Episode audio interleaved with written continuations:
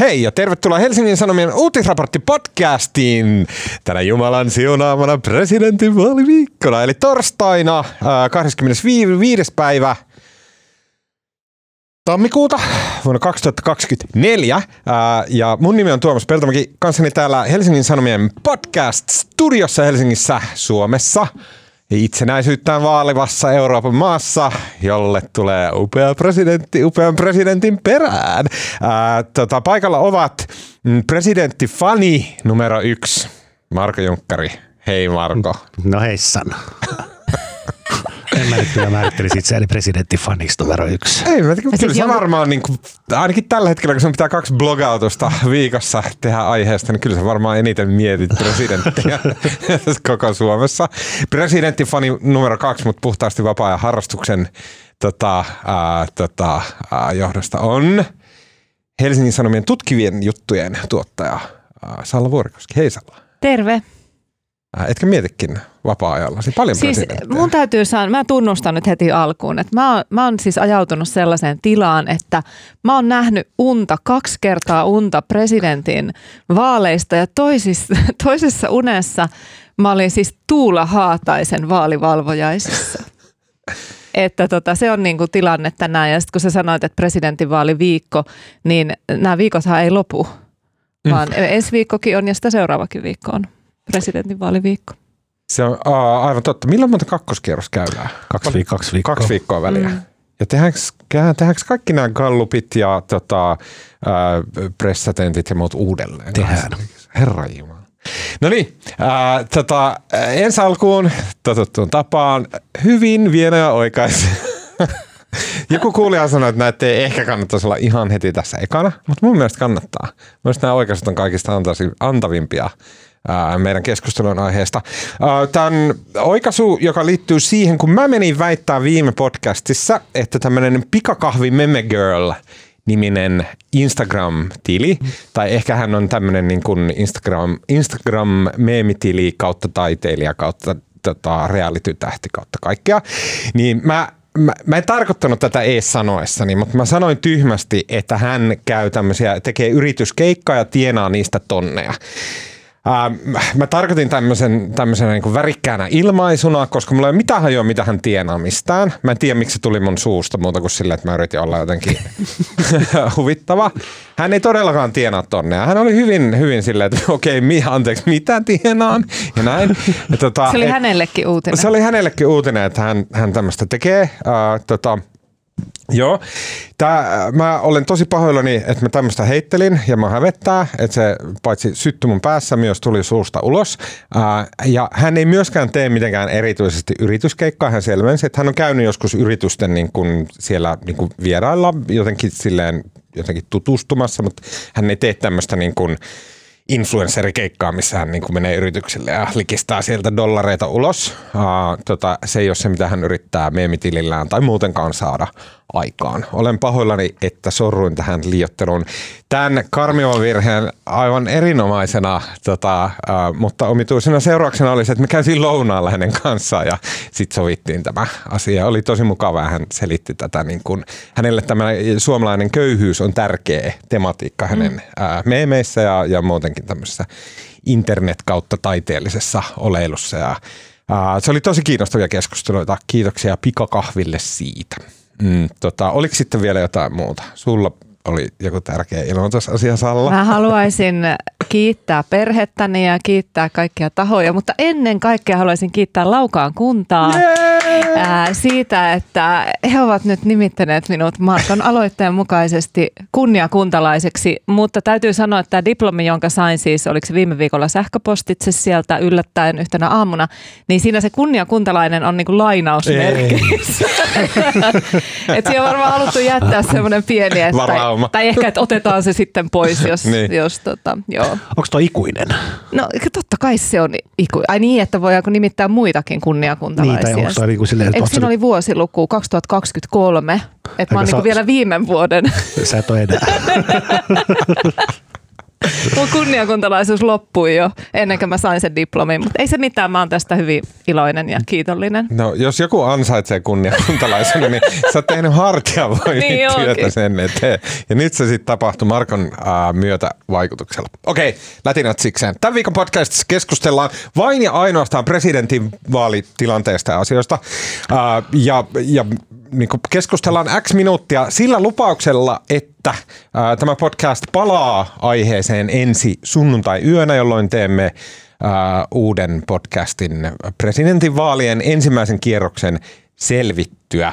Uh, eli tässä, tässä uh, podissa valmistellaan äänestystä ja sitten tämän viikon toisessa podissa, joka tulee sunnuntaina, niin sitten hot take it uh, äänestyksen ja vaalituloksen jälkeen.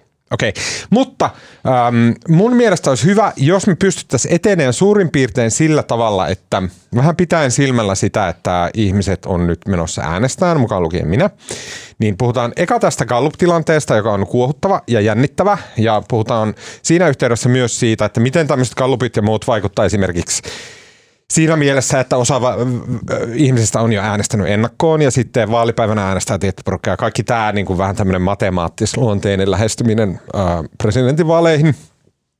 Sen lisäksi melkein kaikki tentit, paitsi ehkä tämmöinen niin kuin, tentti, ää, di tutti tentti, ää, tota, on käymättä. Eli Ylen ää, tentti on vielä tänään illalla ja se on tietenkin hienoin ja upein ja verovaroja kaade, kaadetaan niin kuin valtavasta sammiosta ää, ihmisten, ää, kameramiesten ja muiden taskuihin, mikä on tietenkin hyvä asia.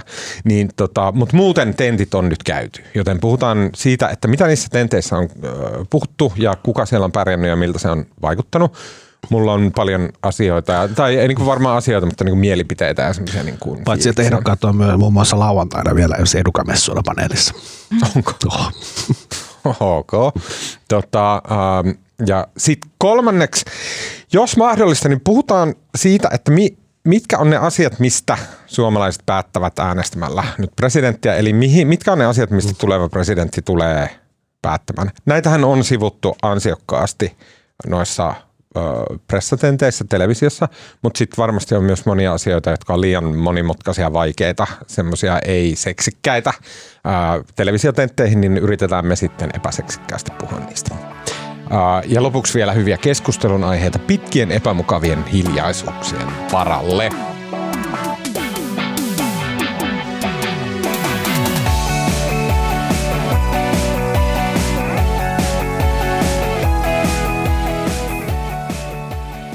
Onhan sulla rekki päällä.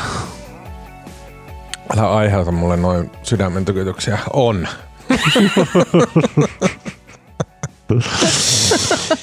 Yes. Um, Okei. Okay. Uh, Alexander Stubb on johdossa Ylen tuoreessa presidenttikyselyssä, joka siis julkaistiin tänään torstaina. Hänen kannatuksensa on kuitenkin laskenut joulukuuhun verrattuna. Uh, näin siis kirjoittavat Tuomas Hyytinen ja tota, Nanna Särkkä uh, Ylen Gallup-jutussa. Stubbia kannattaa presidentinvaalien ensimmäisellä kierroksella 27 prosenttia, kun hänen kannatuksensa joulukuussa oli 31 prosenttia, eli alaspäin on tullut 4 prosenttia. Pekka Haaviston kannatus on Ylen Gallupissa pysynyt samana, eli 23 prosentissa. Ja eniten on noussut uh, perussuomalaisten Jussi halla Häntä kannattaa nyt 18 prosenttia, kun luku joulukuussa oli 10 prosenttia, eli plussa on tullut 8 prosenttia. Ylen tuoreen Gallup samansuuntainen kuin Hesarin Gallup, paitsi eikö niin, että Hesarin Gallupissa Haavisto oli tullut myös alaspäin aika reilusti. Tässä Haavisto on pysynyt paikallaan. Mä tähän väliin, tässä on se semmoinen yksi, mikä tai tulee joka kerta presidentinvaaleissa, niin kun yksi tämmöinen yksityiskohta, joka sekoittaa ainakin minua ja varmaan muitakin on se, että nämä kyselyt julkaistaan niin kuin eri tavalla. Eli mm. tässä oli niin kuin, tässä Ylen kyselyssä, sano suorastaan luvut, Stub oli 20, Ää, Jos sä näet. 27 prosenttia. Stub oli 27 ja siinä tota, meidän kyselyssä Stub oli 22. Tota, Haavisto oli tässä 23 ja meillä se oli 20 ja halla oli tässä 18 ja meillä muistaakseni 16 olisiko ollut? Mä sanoin tietysti, että meillä myös 18, mutta mä tarkistan tänne sillä Niin kuin lailla. 18, joo. Joo, totta, 4 prosenttia Mutta se ero, joo. ero on siis se, että tässä, on, tota, tässä sotkee nämä niin sanotut eossit, eli ei osaa sanoa. Mm. Ja tota, se on siis osa vastaajista, kun tota, kysytään, tämmöinen kyselytekijä soittaa, niin ne sanoo, että ei tiedä tai ei halua tai ei osaa sanoa. Ja tota, ongelma on nyt se, että nämä julkaistaan eri tavalla. Tässä Ylen kyselyssä on kerrottu nämä osuudet niistä, jotka on vastannut Ja meidän kyselyssä ne EOSit on omana pylväänään mukana siinä vertailussa. Okei. Sen takia tuossa Ylen kyselyssä on niin kuin useampi prosenttiyksikkö tavallaan niin kuin enemmän kannatusta, koska siinä EOSit, EOSia ei ole sanottu ollenkaan. Okei. Ja mun mielestä toi Ylen tapa on itse asiassa kyllä parempi tapa, koska toi on sama kuin normaali puolueen kannatus gallupeissa, niin sekään ei sanota EOSia. Ja vaaleissakaan ei prosentteja jaeta niille, jotka Ei. jättivät Ja tyhjän on lapun. niin kun- Tai... Molemmat on niin kuin sinänsä yhtä oikein ja tavallaan niistä molemmista näkee sen näiden ehdokkaiden väliset erot, mm. mutta ylipäätään niin kuin kahden eri tutkimusyhtiön tekemiä tutkimuksia ei pidä verrata, mm. mutta sitä suuremmalla syyllä tässä, kun nämä on ilmastu eri tavalla nämä tulokset. Mutta eikö näissäkin nyt, mm. vaikka mä yleensä vastustan sitä, että trendit, trendit, mutta trendejä voi verrata toisiinsa. No joo, tai aina kyllä niistä nyt, joo, varmaan Et voi, voi. tavallaan, on ihan järkevää kysyä, että miksiköhän meidän kallupissa Haavisto on tullut alaspäin, mutta Ylen kallupissa ei, että Ja sitten erona on myös se, että tämä Ylen taloustutkimuksella teettämä kysely, niin tämä on tehty puhelinhaastatteluilla, jotka on siis sinänsä luotettavampia. luotettavampia kuin tota, tämä HS Gallup, joka oli tehty tämmöisessä nettipaneelissa. Se ei ole mikään semmoinen nettipaneeli, mihin kuka tahansa voi vastata, vaan siellä on valikoitu ne ihmiset ja va- valikoitu sit siten, että se edustaa koko Suomen kansaa, mutta se on kuitenkin tehty käsittääkseni nettipaneelina. Se tavallaan rajaa jonkun osan pois, kun pitää osata täyttää, käyttää tietokonetta. Ei, kun ne on siis tavallaan, mun mielestä se nettipaneeli tarkoittaa sitä, että siinä on etukäteen valittu noin, mä tiedä, 30 000 tai 50 000 ihmistä, jotka on mukana siinä, ja siitä isosta, valtavasta massasta valitaan aina semmoinen sopivan kokoinen lopussa. Okei, kiinnostava. Sen lisäksi tällä varmaan on ehkä jotain merkitystä, että Ylen Gallup on isompi 1500 ja sen virhemarginaali on 2 prosenttia. Hesarilla se otanta on pienempi ö, eli 1000 ö, ja sitten marginaali on isompi eli 3,1 prosenttia. Plus Ylen Gallup on tuoreempi sillä tavalla, että se kysely lopetettiin 23. päivä, kun Hesarilla se lopetettiin kolme päivää aiemmin. Eli Ylen kysely on tavallaan niin kuin vähän, vähän tuoreempi. Kyllä. Mutta molemmissa on siis kärki on sama ja sinänsä suurin piirtein näiden ehdokkaiden väliset erot suunnilleen samat. Mm. No niin, okei. Uh, voidaanko nyt jo puhua siitä äh, shokki, järkytys ja muuta, että kun se halla ponkas siellä sen plus kahdeksan prosenttia Ylellä ja siis meillä myös. Prosenttiyksikköä. Ö, Niin, plus kahdeksan prosenttiyksikköä. Ei ollut meillä ihan kahdeksaa kerralla.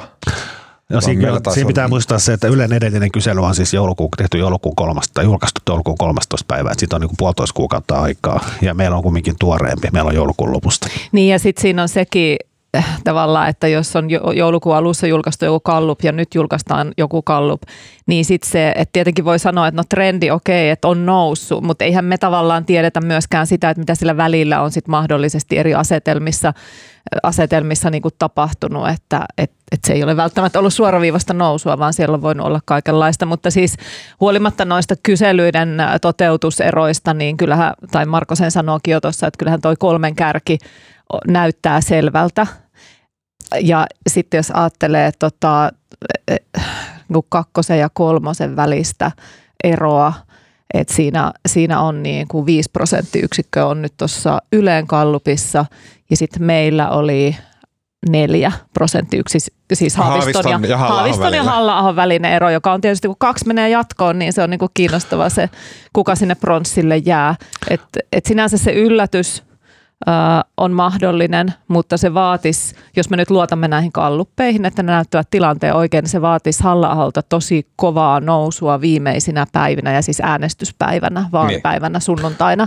Okei, okei. Mutta siis onhan se, se, niinku, se niinku sojo siinä halla käyrässä on kova.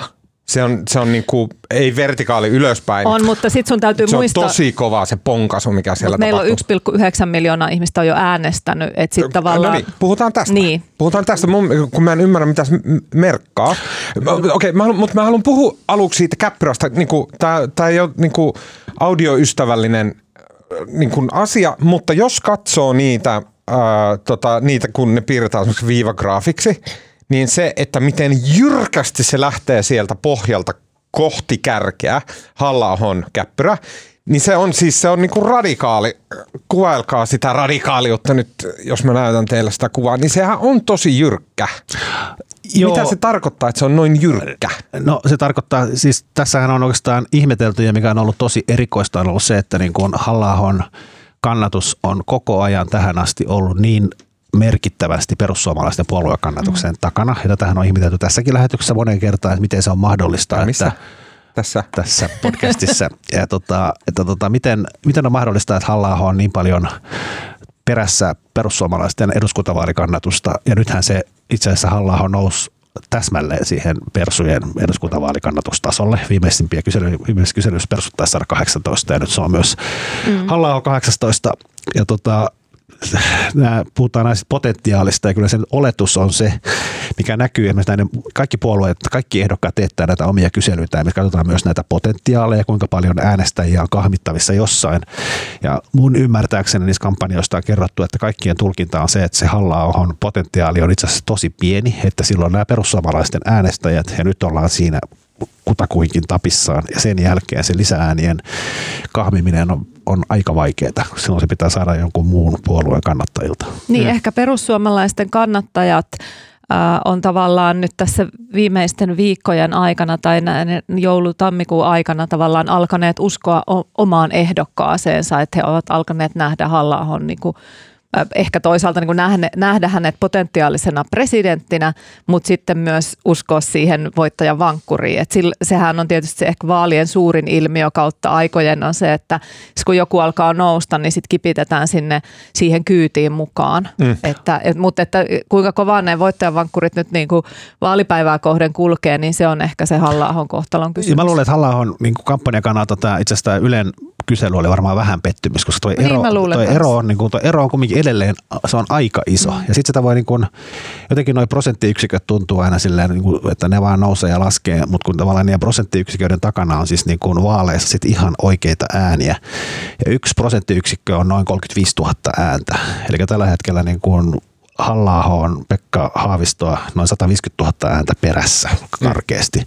Mm. Ja se on aika helvetin paljon. Ja se niin. on niin kuin, ja sitten tietysti vielä se kysymys, miten halla saa omat kannattajansa, paitsi että he kääntyvät ikään kuin näkemään halla potentiaalisena presidenttinä, niin sitten pitäisi vielä kipittää sinne äänestämään ja se on, se on niin kuin oma haasteensa sitten. Mutta ehkä jos ajattelee perussuomalaista historiaa, niin voihan se olla, että tavallaan vienyt hetken aikaa ajatella, että meilläkin voi olla ihan relevantti ehdokas, koska viime vaaleissa 2018 ehdokkaana oli Laura Huhtasaari ja jos nyt tästä oikein se, niin kuin, se saa 6,9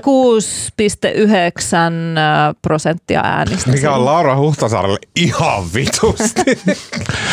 Joo, ja sitten tässä äsken juttelin erään tyypin kanssa, joka seuraa näitä numeroita kauhean tarkkaan, niin se sanoi, että siis ennakkoääniä on annettu, mitä se oli, 1,9 miljoonaa, ja se, on niin kuin, se tarkoittaa siis käytännössä sitä, että yli puolet kaikista äänistä on jo annettu. Niin, no mikä tämän merkitys nyt on?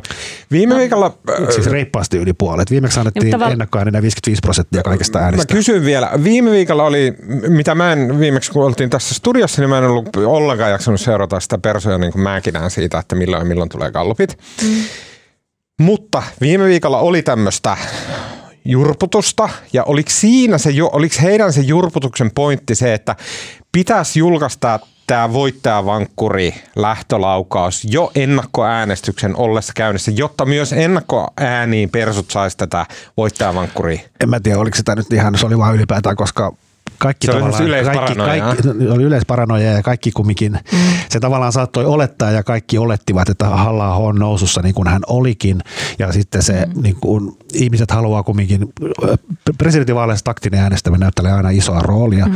ja se, että ihminen ei halua myöskään äänestää ehdokasta, että se, joka ei todennäköisesti mene toiselle kierrokselle, mutta jos rupeaa näyttämään potentiaaliselta, että oma suosikki, oma ykkösehdokas voi päästä toiselle kierrokselle, niin se tavallaan ne äänet kumuloituu sille. Ja tämä oli se niin. toive, että ne haluaisi osoittaa, että halla on vielä mahdollisuus. Jos, jos Ylen Kallup olisi tänä aamuna näyttänyt, että halla ja Haavistolla olisi vaikka yksi prosenttiyksikkö välissä, niin silloinhan, silloinhan varmasti se voittajavankkuri-ilmiö kiihtyisi ja sitten ehkä ne ihmiset, jotka periaatteessa kannattaa halla mutta ei ehkä jaksa mennä urnille, niin jaksaisi mennä. Mm. Et nyt tämä 5 prosenttiyksikköä välissä on niin paljon, että sitä on ehkä vaikea pumpata sellaiseksi kovin isoksi ilmiöksi. Ai ja, okay, mulla ei tule toi fiilis, että tämä on niinku, että se, siis niinku tunnetasolla, niin. ei, ei, ei, ei millään matikalla, vaan tunnetasolla se ei tunnu siltä, että okei, että nyt jotenkin persut luovuttaisi. Ei varmasti se... luovuta. Ja tässä on ehkä kiinnostavin on ennakkoäänistä, Joo, ennakkoäänistä niin näkee vähän semmoista alueellista jakoa,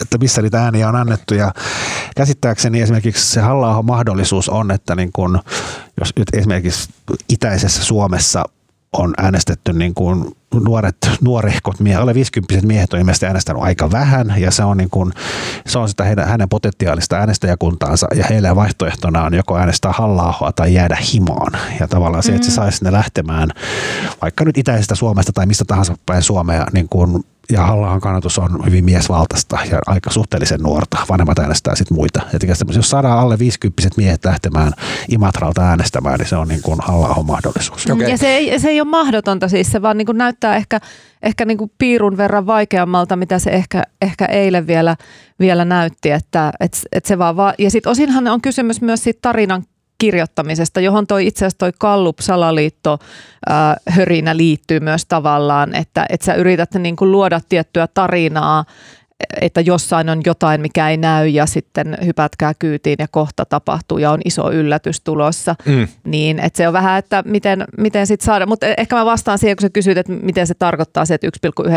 niin, miljoonaa on niin äänestänyt, niin sehän tavallaan tarkoittaa, että, että melkein kaksi miljoonaa on antanut äänensä jo siinä aiemmassa Kallup-tilanteessa, jolloin me voidaan kuvitella, että ne äänet ehkä about jotenkin on jakautunut silleen, mitä ne Kallupit on niinä eri vaiheina näyttänyt. Ja nyt siellä on enää niin kuin tavallaan niin niiden päälle on löydettävissä lisää ääniä vain tietenkin heistä, jotka eivät ole äänestäneet. Ja, kuin, ja minkälainen on, porukka se on? Paljon niitä sitten jää, Marko, vielä yhden? Miljoona? On enemmän. Siis viimeksi oli ennakkoäänesti presidentinvaaleissa silloin vuonna 18, niin muistaakseni 55 prosenttia kaikista äänestä tuli ennakkoon. Nyt se todennäköisesti nousee ja koko äänestysprosentti saattaa nousta, mutta siis jos, jos se olisi niin kuin, jos 1,9 on 9 miljoonaa äänestänyt, niin ehkä 1,5 miljoonaa äänestää ainakin tai 1,6 miljoonaa. Vaalipäivänä? Niin. Joo, okay. Ja onko sillä ainakin... mitään väliä, että ennakkoäänestä miljoona on antanut naiset ja 800 000 noin suurin piirtein miehet, niin onko sillä väliä, että mie- miehissä on ehkä niinku enemmän vielä äänestäjiä vaalipäivälle? Niin ja no, naiset, no, no, no Halla, tuota, Haavistoa varmaan suosii se, että ennakkoäänet on, ennakkoäänet on tullut naisilta, koska Haavistoa äänestää enemmän naiset kuin miehet. halla päinvastoin. Ja sitten Stubb saa itse asiassa ääniä aika tasaisesti kaikista ikäryhmistä ja molemmilta sukupuolilta. Et tota, mä, mä en osaa, toi on tosi vaikea sanoa. Ja sitten ennakkoäänistä tiedetään myös se, että mm-hmm ennakkoäänestämässä käy enemmän vähän iäkkäämmät ihmiset ja sitten myös syrjäseudulla asuvat. Hmm. Ja se on niin kuin, mutta tämä on lähinnä niinku lukuohjetta siihen tilanteeseen, kun sunnuntai-iltana kello kahdeksan ne ennakkoäänet pamahtaa, niin. niin mitä niistä pitää katsoa, että mitkä ne asetelmat siinä on, niin voi vähän, eikö se ole aina se, että kepu laske, eduskuntavaaleissa kepu alkaa mennä alaspäin sit illan mittaan. Et siihen on tietyt kaavat, jo, jo, joita vasten sit niitä, hmm. Niitä heijastellaan. Mä mietin tähän vaan, kun sä Marko sanoit, että halla äänestää miehet, ja sitten jos miehistä – isompi osa ei ole käynyt jättää vielä ääntä ennen kuin persuilla on tämä voittajavankkuri-ilmiö syntymässä, niin sehän mm. suosi halla Ehkä näin. Ja sitten onhan tämä kysely niin kuin, mä luulen, että tämä kysely itse asiassa suosii kaikkein eniten haavistoa, koska vaikka niin kuin, se oli se, jos se HS Gallup, missä niin kuin halla kovaa vauhtia lähesty haavistoa, niin tässä maassa on kumminkin, mikä näkyy vaikka siinä maaseudun tulevaisuuden kyselyssä, niin tota, halla on kaikkein vastustetuin ehdokas. Ja sitten kuulin, että esimerkiksi erään puolueen tekemässä, itselleen tekemässä kyselyssä on niin kuin, muun muassa näkyy, että muun muassa Mika Aaltola voittaisi haaviston toisella kierroksella. Että halla halla kyllä. Mm. Että halla on niin vastustettu ehdokas, että tavallaan se, että jos niin kuin, ihmiset, jotka eivät pidä haavistoa ykkösehdokkaana lähinnä demarit tai vasemmistoliittolaiset, niin mä luulen, että tämä taktinen äänestäminen tulee nyt suosimaan haavistoa. Eli monet, monet jotka on paniikissa tilanteesta, että halla voi ohittaa haaviston, niin, niin saattaa keskittää näitä ääniä haavistolla. Saanko niin mä... sitä? No. Tässä podissa, toivottavasti mä en ole sanonut tätä samaa asiaa aiemmin, mutta mä jossain vaiheessa rupesi hävettään se, että aina kun me puhutaan tässä podissa tuosta Aaltolasta, niin multa pääsee joku semmoinen naurunpyrskähys. Ja silleen, niin kuin, että joo. Ja mulla tulee vaan mieleen se, mikä se meemitile on se Alfred Jokka tai joku, joka tekee niitä hassuja videoita. Sitten siinä on se, täältä tulee Mika Aaltola, täältä tulee Mika Aaltola. Näin. Ja. Ja siis jotenkin, ja aina silleen, että Mika Aaltola oli sitten silleen, näin. Mutta sitten mä aina podin jälkeen hävetti se, että miksi mä reagoin tolleen. Kun mä pahan tahtoinen ihminen näin, ja miksi se tuli. Ja sitten mä niin analysoin sitä mun häpeää, häpeää ja sitten mä ajattelin, että mä ajattelin sitä Mika Aaltolaa ja silleen, että jos sä oot joku niin kuin joku kuitenkin semmoinen niin tutkija jostain ulkopoliittisesta instituutista, joka ei nyt, kuitenkaan ole silleen niin kuin seksikkään asia maailmassa. Ja sit täysin käsittämättömästi yhtäkkiä asuttu revitää niin kuin koko Suomen tunnetuimmaksi tyypiksi. Ja sitten joku menee vielä silleen, että sua äänestettäisiin presidentiksi. Niin, niin sitten meillä mediassa tuli semmoinen, ja muutenkin läsnä semmoinen niin eetos, että vitun pelle, miten sä nyt tuut ole, o, olemaan mukaan joku presidentti, että hö, vähän sä oot tyhmä jätkä. Siis tämmönen. Mutta sitten jos sitä yhtään miettii, että sulle niinku elämän puolella reilusti yli 50, ehkä silleen 10 vuotta uraa jäljellä. Jos sulle, sillä, Mä taas ajattelisin, että hän on sille aika nuorekas. Joo, joo, on, on, nähdä noinkin. Ja että sulle yhtäkkiä aivan puskista tulee tämmöinen käsittämätön mahdollisuus, että susta meinataan silleen presidenttiä totta kai sun pitää tarttua siihen. Totta kai sun pitää olla sellainen, totta helvetissä mä lähden presidentiksi. Ja mennä sinne ja käydä sen koko rumban läpi. Ja ilman muuta sehän on kannatettavaa ja uploadien No. Ja mä haluan vaan sanoa se, että mua hävettää ne omat tyrskäykset ja semmoinen niin ihme ylen katsonta, mikä mulla on niin kuin vähän ollut Mika Aaltola kohtaan, koska niin. ilman muuta just noin se pitää tehdä. No me annetaan sulle anteeksi. Mä luulen, että Mika Aaltolakin antaa, koska hän on niin kuin mukava, mukava heppu sinänsä. Joo, Mut, kyllä mä, mä oon sinänsä kyllä Tuomaksen kanssa samaa mieltä. Että mun mielestä se on itse asiassa ihan makeita ja ihaltavaa, että ihminen lähtee niin kuin puolueiden ulkopuolelta ehdokkaaksi. Ja niin kuin Aaltola on ehkä saanut niin kuin turhaakin pilkkaa, mutta siitä huolimatta on se vähän koomista, että nyt hän koko ajan valittaa, mitä media häntä kohdellut, mutta kyllähän media myös aikoinaan hänet nosti. Että kyllähän hän on niin kuin musta saamapuolella edelleen tässä niin kuin median vaikutuksen suhteen. Että mutta tämä on aika yleinen ilmiö jotenkin ihmisillä, joiden, jotka saavat suurta julkisuutta osin niin kuin median median kautta, niin sitten yhtäkkiä he kääntyvät mediaa vastaan, eivätkä ehkä näe enää sitä. Joo, ehkä sen niin kuin, joo, mm. mä lupaan, mä en ainakaan enää pilkkaa Mika Aaltolaa, mutta ehkä siinä eniten on ihmetyttänyt se, että miten tavallaan tässä hypättyään tänne ehdokkaaksi, niin miten kauaksi hän on lipunut sieltä niin kuin tutkijan tavallaan roolista. Hänestä on tullut armoitettu populisti, joka toistelee vain kolmea prosenttia ja pohjoista linno, linna, linnoitusta. Että niin vähän niin kuin meidän tutkivan ryhmän jutussa syksyllä, syksyllä hänestä eräs haastateltava sanoi, että yhtäkkiä hän on joku akraari Mika. että sä, niin kuin Mika Aaltolan muutos on asia, joka hämmästyttää myös hänet joo, pitkään. Mutta ei, ei, joo, eikä puhuta enempää Mika, Mika Aaltolasta, mutta kun mainitsit ton ton, että on niinku arvostettavaa, että ihminen on siellä ja totta kai lähtee mukaan. Niin just mietin tuossa eilen, kun katsoin Maikkarin tenttiä, hyvä, hyvä tentti oli heillä, niin, niin tota, äh, ajattelin sitä RKPtä, että että nämä tyypit on, siellä on niin kuin miljoona yleisöt, nämä tyypit on joka ilta puhumassa omaa, ei pelkästään presidenttiin liittyviä, vaan myös puoluepoliittisia asioita, niin RKP on poissa. Tämä Onneksi on, koska hirveätä, jos niitä olisi vielä enemmän niitä ihmisiä siellä, mutta siis RKPlle ikävä asia. Ja onhan tämä nyt niin kuin RKP-vinkkelistä, niin kuin tuota Anna-Maja Henrikssonin puheenjohtaja-vinkkelistä niin kuin tosi hassua, että hän, hän ei halunnut, että asetetaan ehdokas ja varmaan yksi syy oli se, että koska hän, oli, hän on ollut niin paljon ollut vaaleja, että hän ei vaan niin jaksanut lähteä kampanjoimaan ja hän sanoi jo Höblässäkin, että hän on väsynyt. Mutta nyt hän on kuitenkin lähdössä niin eurovaaliehdokkaaksi. Hän on saanut niin kuin valtavan mainoksen itselleen olemalla näissä presidenttitenteissä. Niin. Niin kuin. Saanko sanoa nollalla tiedolla mista, että mitä tässä on niin. käynyt? No. Kyse on siitä, että anna ja ja RKP-puolueena tietää, että Anna-Maja olisi vaikuttanut vaan niin silleen höppänältä vanhalta mummulta siellä. Ei olisi pärjännyt yhtä, mutta näin on. Näin olisi vaikuttanut. Ei oo. Anna-Maja, mä näen sen. Terävä mimmi. Näin. Mutta olisi vaikuttanut siltä. Okei. Okay? Ja sen takia kaikki oli vähän silleen, ehkä me ei tänä vuonna. Näin. Paitsi, että Anders Adlerkreutz olisi pärjännyt siellä. Olisi ollut tosi karismaattinen, mm-hmm. komia, niin kuin terävä jäbä. Olisi pärjännyt, olisi ollut hyvä, olisi puskenut näin, näin mutta Anna ei suostunut taas siihen. Näin Koska... mä väitän, nollalla tiedolla tai pohjaa mihinkään. Tämä on, tämä on mun fantasia. Joo, ja kyllä ne itse perusteli, mikä sekin on sinänsä kyllä ihan pätevä peruste, että niin kun, näissä vaaleissahan on kolme, kolme tota, kaksikielistä tai suomenruotsalaista ehdokasta ja tämmöistä tilannetta ei koskaan ennen ollut. Ja se, että niin kun aika iso osa RKP-läisistä olisi mennyt Stubbin taakse niin kun joka tapauksessa, vaikka olisi no, omakin mi- ehdokas. Ja sitten, sitten? Ja sitten niin kun osahan niistä on haave, osa RKP-läisistä on haaviston takana. Et tota, mutta mä oon samaa mieltä, että oli tosi outoa, että RKP ja sitten omaa presidenttiehdokastaan ja heiltä iso taktinen moka ja kuvastaa sitä, että kohta, kohta puolue lähtee hallituksesta ja joutuu täydelliseen kaaukseen. No niin, nyt Joo, riisumme ruotsalaiset kumisaappaat pois. Ja uh, okei, okay, vaalitentit...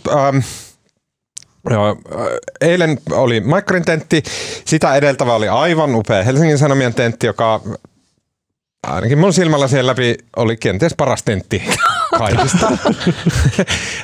Tota, tosin kaiv, kaipasin suuresti sieltä Marko Junkkarin ää, rauhoittavaa olemusta, mutta ää, oma esinaiseni Veera Luoma on enemmän kuin korvasi. Ja sitten myös Robert Sundman. Niin. Robert. Sundman, joka istuu lyöntietäisyydellä minusta, niin tota, ää, tuolla ää, työpisteellä, niin hän oli kyllä aivan suvereeni, mahtavasti vedetty. Ja niin, kuin, niin paljon kuin arvostan tätä meidän mediataloa ja tätä instituutiota nimeltä Helsingin Sanomat, niin onhan meidän tentit aie, aiempina vuosina ollut vähän semmoisia niin kotikutoisia niin kuin viritelmiä, mutta nyt se näytti ihan oikealta tentiltä. Se on ihan se- niin kuin oikealta TV-tentiltä. Se oli kyllä hienoa. Ja sitten se oli makea se paikka, kun mullahan oli sellainen rooli, mikä oli siis superkiva. Mä olin siellä, mä, olin se, mä en tiedä mikä sen henkilön nimi varsinaisesti on, mutta mä olin niinku se lähetysautotyyppi. Eli Hesarin, Hesarin ihminen Oliko se semmoinen lähetys. kuiskaaja? Joo, mä olin siis lähetysautossa silleen, että mulla oli semmoinen korvanappi ja, ja sitten mun tehtävä oli tavallaan tietenkin, ei, ei millään tavalla puuttua mihinkään tekniseen, mitä ympärillä tapahtuu, mutta et niin kuin, tavallaan katsoa, että ollaan suht aikataulussa. Ja, Mutta sä ja juonteille kuiskannut. kuiskasin sitten niin kuin noilla ää, mainoskatkoilla, niin sitten sit tavallaan mulla oli sellaiset napit, mistä mä painoin ja sitten aukesi linja ja sitten mä sanoin, että Veera ja Robert hyvin menee ja Jessi, että Mä mä, voisin mä tsemppasin. Mä en vois Se vasta, mä sanoin sitä, sano kolli, Joo, en mä, en mä tuo, kolli, kolli, kolli. Tuomas, mä siis pidän sinusta ihmisenä, mutta mä en ehkä laittaisi sua siihen, te- siihen tehtävään kuitenkaan. Joo, mutta siis telkkarissa on aikana ollut kyllä pitkään töissä, mutta en ole tämmöisenä lähetysautotyyppinä ollut, joten se oli, se oli kiva kokemus. Mutta siis piti oikeastaan sanomani siitä, että joo, näytti ihan professionaalilta ja siihen, siihen vaikutti myös, että se kat- Kattilahalli, joka on tuossa tota Suvilahdessa Helsingissä, niin, niin se oli aika hie, hieno paikkana. Mutta voi sanoa, että ehdokkailla on kyllä ollut todella kylmä siellä. Se ei ole kovin Väliajalla oli lämmitetty paikka. toppatakit päällä. Joo. Kyllä. No ehkä Joo, ihan. mä oon samaa mieltä, musta oli hyvä tentti ja näin, mutta siinä oli ehkä ainut niin kuin, että se oli vähän niin kuin liiankin hyvä. Se oli vähän niin kuin liiankin täyteen käsikirjoitettu, että siinä niin kuin, siinä ei oikeastaan yhtään kertaa, muutaman kerran ehdokkaat oli lähdössä toistensa kimppuun tai oli alkamassa joku kiinnostava keskustelu, mutta siinä ei niin kuin tavallaan päästetty niitä ehdokkaita keskenään keskustelemaan. Sitä Joo, sehän, on, sehän on tavallaan tuommoisen TV-tentin käsikirjoittamisen tai jonkun vastaavan tuommoisen keskustelun käsikirjoittamisen ajatus on, tai semmoinen, mikä pitää pitää mielessä, että sulla ei koskaan jää yli aikaa. Eli siis tavallaan, että jos ajattelet, että käsitellään tuossa kuusi kysymystä, niin todellisuus on se, että sä käsittelet kolme Mm, kysymystä. Ja se korostuu varsinkin siinä Et lopussa, niinku- siinä Hesarin tentin lopussa on kysytty näitä tämmöisiä arvokysymyksiä, niistä mm. oli monesta, vaikka siitä, että saako, saako nälkäiselle lapselle varastaa ruokaa tai onko ideologinen työttömyys, niin sehän olisi virinnyt varmasti ihan hyvät keskustelut, mutta niistä ei esitetty yhtään kysymystä. Se nipistettiin pois, joo. Joo, semmoista se on. Uh, Okei, okay. uh, sitten uh, Maikkarin tentti, joka oli tämä viimeisin tentti, joka oli eilen, sehän oli kyllä tosi suvereeni. Et vaikka Maikkari on menossa niinku lujaa vauhtia Myyntiin. medioiden hautuumaalle, niin tota, kyllä ne osaa sen homman ihan todella hyvin. Kaikki rytmi ja tiukkuuden ja rentouden niin kuin tasapainoa. Kaikki Eikö se ole oli kiva, kun kyllä- se Jorma Sairanehan, tämä entinen, entinen Maikkarivoimo ehdotti Hesarissa, että Sanomia pitäisi ostaa Maikkari. Eikö se osteta? Oliks näin? Joo. Varmaan Tota, me voitaisiin ostaa se on silleen tässä- tästä studiosta löytyvillä taskurahoilla. No ei, nyt oli tosi ilkeästi sanottu. Ah, mutta se on iso, itse asiassa se on niinku vakava kysymys mun mielestä. Mä oon tästä paljon paasannut tästä, tämä MTVn kohtalo, niin sitten mm, jos ja sä oot poliitikkojakin... tehnyt uras valtaosa. Mä olin 14 Maikkari. vuotta siellä, mutta se on mun mielestä sellainen niin kuin, öö, tavallaan iso, iso kysymys yhteiskunnassa, että, että onhan meillä jatkossakin yle, muutakin TVn uutisia Kyllä, ja perunaan, kuin toivottavasti Sanoma ei osta sitä. Joo. Maikkari- Niin, meillähän on siis TV-kanava niin jo, On. Maikkari että- varmaan saisi eurolla.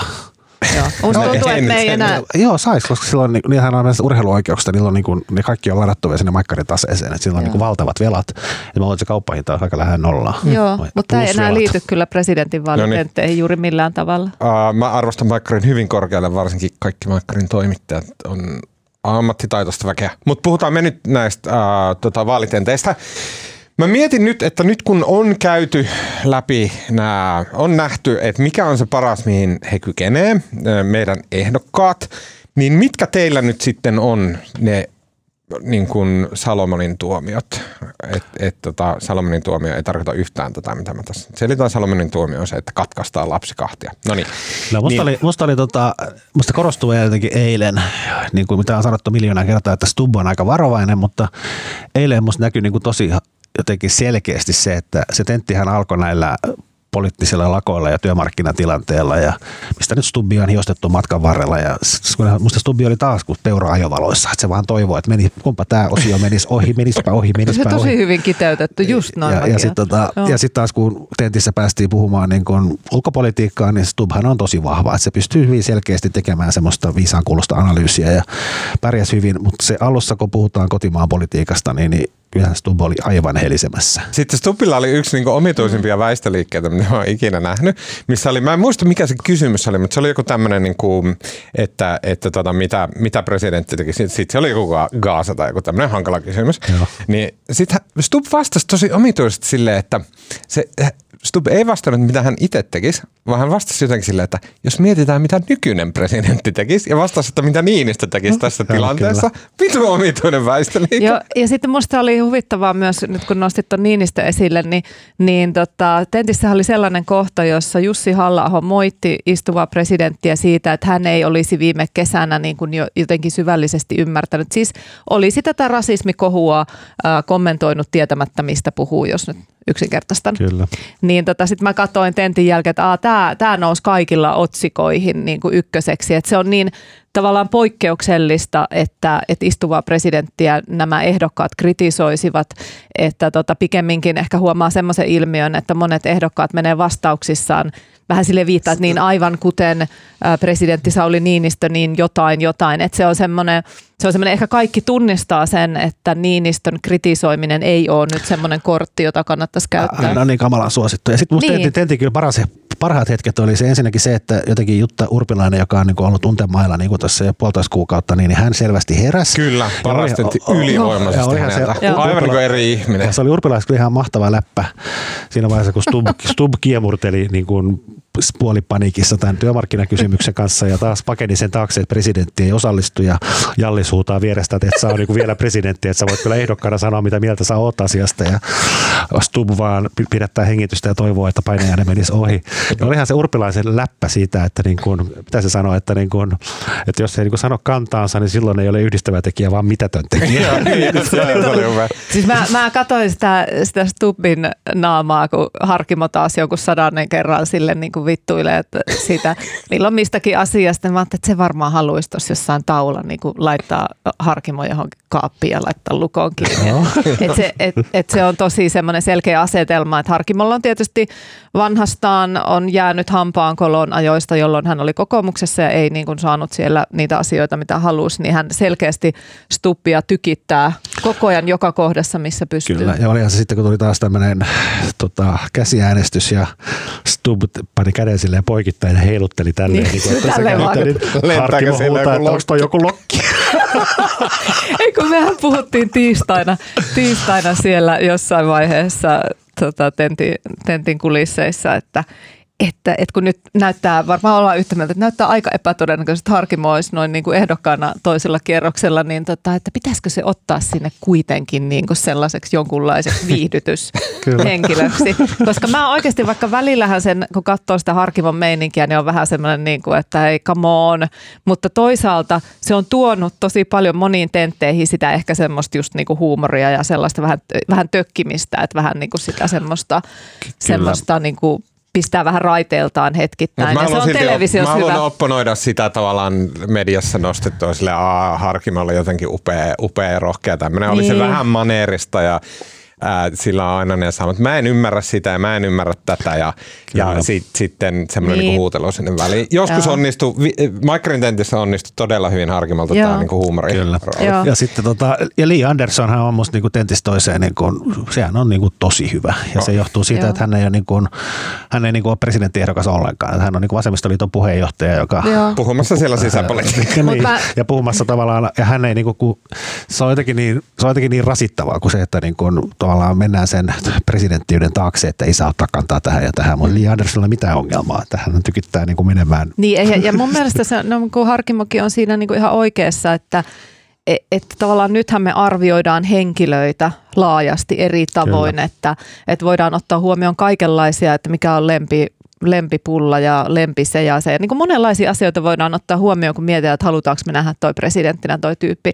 Ja sitten se, mikä presidentin toimivalta ja toimikenttä niin kuin tavallaan on sen valinnan jälkeen, niin se on mun niin kuin toinen asia, että kyllä me voidaan nyt hyvin laajasti. Ihminenhän voi tehdä äänestyspäätöksessä vaikka kengän värin perusteella, jos haluaa. Se on sitten tietysti eri asia, että onko median syytä niin kuin kauhean voimakkaasti keskittyä niihin asioihin, jotka ei kuulu presidentille, mutta että en mä, myö- en mä pidä yhtään pahana, että vähän sisäpolitiikkaa kysellä arvoista. Ja Mä niin kuin, sama, samaa mieltä, mutta onhan sitten se ehkä Stubbin puolustukseksi, että näillä kärkiehdokkailla on kumminkin se riski, että heistä tulee presidenttiä. Et se, että jos Se tentissä haukkuu niin kuin Joo. Donald Trumpin idiootiksi, niin se saattaa tulla presidenttinä Niin, sitten niin kuin joo, vastaan. Et siinä on, niin kuin, Se on että siinä totta. on myös tämmöisiä rajoitteita. Mä mietin, saanko mä pysähtyä tähän niin kuin, okei, siis mä ymmärrän, että meillä on perustuslaki, joka sanoo, että presidentin tehtävät on tämä ja tuo ja tämä ja tuo, ja se on se, niin kuin, mitä sitä presidentin tehtäviä ää, niin kuin, ää, sääntelee.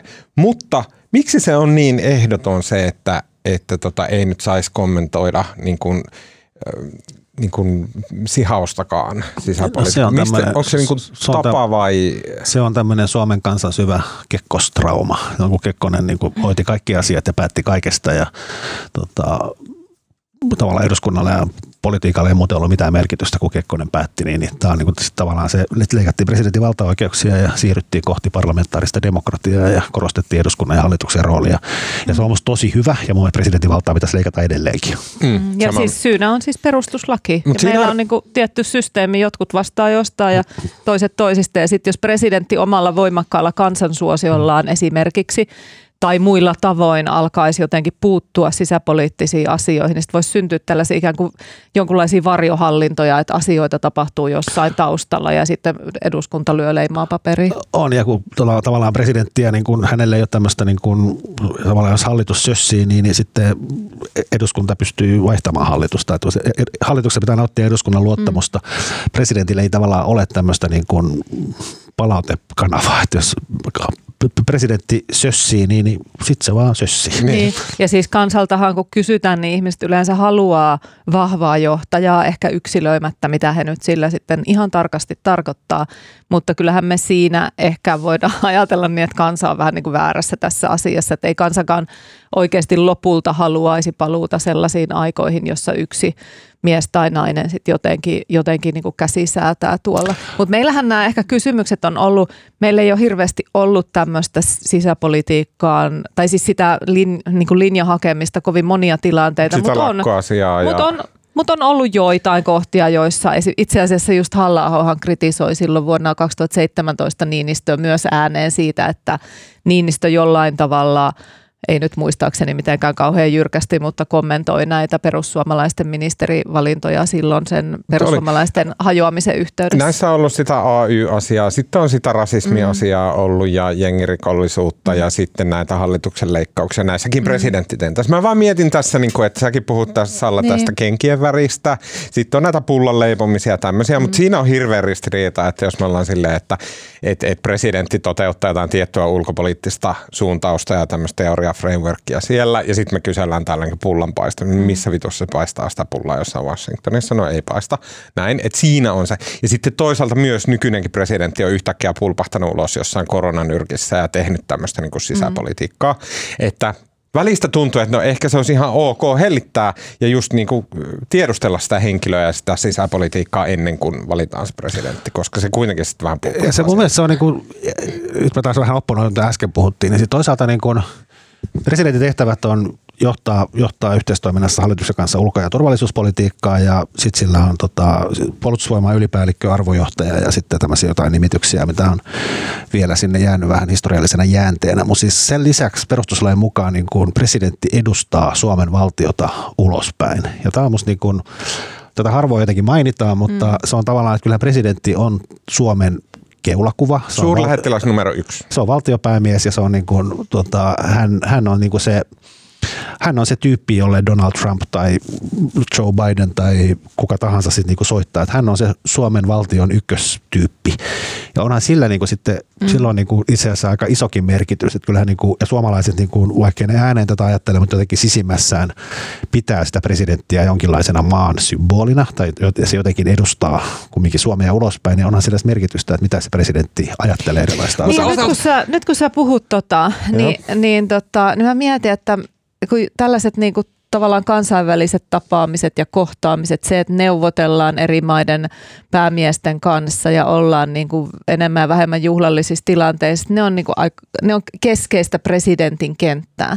Niin me ei oikeastaan, vaikka me laitetaan ne leipoa pullaa ja tekee kaikkea muuta, niin tätä me ei ehkä mediassa olla hirveästi kokeiltu, että kuinka paljon ne on laitettu esimerkiksi puhumaan englantia ja ja tämmöisiä no, englanninkielisiä tenttejä joskus ollut, nyt en tiedä onko ollut. On ollut parikin. Okay, ja sitten on ollut tämä ruotsinkielinen tentti tuli alkuviikosta, missä puolet ehdokkaista puhui suomea, mikä oli musta vähänkin yllättävää. No, okay. Mutta Joo. toisaalta mä oon pakko sanoa tähän, että meillä on aiemmin ollut semmoinen tosi nolo, tai ja on varmasti vähän edelleen, mutta se on ollut niin tosi paljon läsnä se maan isäajatus. Semmoinen, niin kuin, kaikki osaa kuvitella sen niin kuin suomalaisen nöyristelevän ö, tota, kansalaisen, joka on silleen, että no niin, kyllä tulisi presidentti nyt ja ratkaisisi tämän ongelman täältä. Ja näin siis tämmöinen on ollut semmoinen niin suomalainen mindscape. Mm. Jos siitä ollaan edes siirrytty siihen, että ajatellaan tätä maan isää kautta niin tämmöisenä niin kuin ulospäin – se on, sehän on eteenpäin on, ihan se vaikuttanut jo pitkään. Mun mielestä se on niin kuin, Tarja Halonen, jota nyt sitten on johtuen Venäjästä ja muuten on niin kuin mollattu. Mutta Tarja Halonen oli ekalla presidenttikaudella, niin kuin, äh, se oli kutakuinkin yhtä suosittu, suosittu kuin Sauli Niinistö nyt. Se oli mm. todella, se oli todella niin kuin, ihmiset tykkäsivät siitä ensimmäinen naispresidentti. Ja kyllähän se niin kuin, jotenkin se Halostaan kutsuttiin mitään muumimammaksi ja niin kuin tavallaan sille lempeästi naurettiin hänen käsilaukulleen ja niin kuin, kun se oli tuolla jossain Ruotsin kuninkaan kanssa. Mutta kyllä suomalaiset oli jotenkin niin kuin, mun mielestä samaan aikaan niin kuin ylpeitä siitä, että meillä voi olla tämmöinen niin kuin kalliolainen Tavallinen suomalainen niin kuin, voi olla niin kuin, ja vaikka se pukeutuukin vähän niin kuin muumimammamaisesti, mutta kyllä suomalaiset oli niin kuin nehän mie- että siis suomalaisten mielestä käsittääkseni Tarja Halonen oli niin kuin aivan oiva maan keulakuva Niin, niin ainakin, ulospäin, ainakin kyllä, on mittauksilla. Mutta ehkä me ylipäätään tykätään presidenteistä ja mä, mä mietin sitä, kun mä katsoin Stubbia, Stubbihan, musta oli mahtava hetki siinä tentissä, kun kysyttiin, että se oli viimeinen tämmöinen hassuttelukysymys siihen, että kenen kanssa, kenet kutsuisit saunaan kanssasi. Siinä oli muitakin tosi hyviä vastauksia, mutta sitten halla sanoi, että niin, että, että tämä, tämä Brunein sulttaani, että en hänen nimeään nyt muista, mutta että hänen kanssaan olisi varmasti mielenkiintoista. Ja sitten Stubb, kun kuuli tämän, niin hän jotenkin niin kuin, sille, mä luulen, että ihan aidosti ja spontaanisti niin kuin räjähti nauramaan siinä ja kokoili itseänsä vähän aikaa sen, sen tavallaan sen Brunein sulttaani. Se oli hauska, mutta halla vielä selitti, että jos tulee nyt tämmöinen tilanne, että saisi niin, sinne saunaan jo. kenet tahansa, joo. niin pitäähän se käyttää niin kuin hyväkseen, että niin kuin ketään ei koskaan muuten tapaisi, niin Brunein sulttaani. Mm. Niin se oli jotenkin, mä en ihan varma tästä, mä en nähnyt tuota kohtaa siitä tentistä ja mä en ole ihan varma tästä, mä oon yhden googlauksen tehnyt asiasta, mutta Bruneen sulttaani on joku meemi niin kuin homman foorumilla. Onko? On. Ah, itse mun mielestä, ehkä mä, niin kuin, mä en ole perehtynyt tähän ja näin, mä en tiedä, mä en tiedä, nyt niin kuin, Mä en, mä en ole tästä varma, mä oon käyttänyt 0,1 sekuntia tähän. Mä, itse mä, mä, ajattelin, mä, ajattelin, mä ajattelin itse asiassa ihan samaa, että tässä on, joku, tässä on piilo, joku, joku piiloviesti takana. Ja. Joo, joo. Se, se tuntui niinku erikoiselta, mutta se oli jotenkin tosi omituinen tilanne siinä. Ja siis Stub rupesi nauramaan.